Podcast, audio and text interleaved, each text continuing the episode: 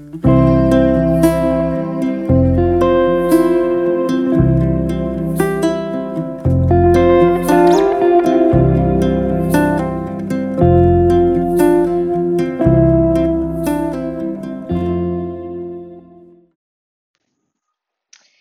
and welcome back to It Starts With You. I'm Lisa, your host. Can you believe it's almost another month? Funny thing about life, it just keeps going. Whether calm or rough seas, it continues. How's your life going? Calm, small waves, or maybe a tidal wave? Maybe stormy seas. When I hear the word stormy seas, it reminds me of the biblical story of when the disciples were afraid, scared for their lives actually, while Jesus was in the same boat sleeping. They are so afraid that they wake him. He helps them and he calms the sea. Now, whatever you might believe or not believe about this story, Jesus, his disciples, the Bible, faith, and much more, I leave to you to explore for yourself. For me, the thought of stormy seas brings this story to mind. We all know that there are stormy seas.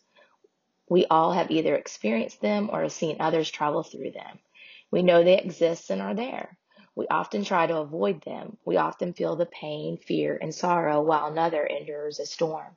And this is where this podcast show begins.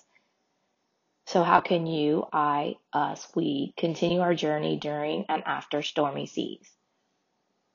I used to prefer calm. I used to fear the storms. I still fear them a bit, but I've learned to pass through. I've learned they'll pass. I've learned how I can remain calm while they rage. I've learned that I have the strength to hold on. I've learned to help others hold on as well. Sometimes the destruction left behind is almost too much to see. But no matter the outcome, we are still here and we have to continue. We might have to continue with a broken heart that will never be the same as before the storm. That's okay because we're still here. We must continue. We must learn to heal we must do what we can to assist others along the way.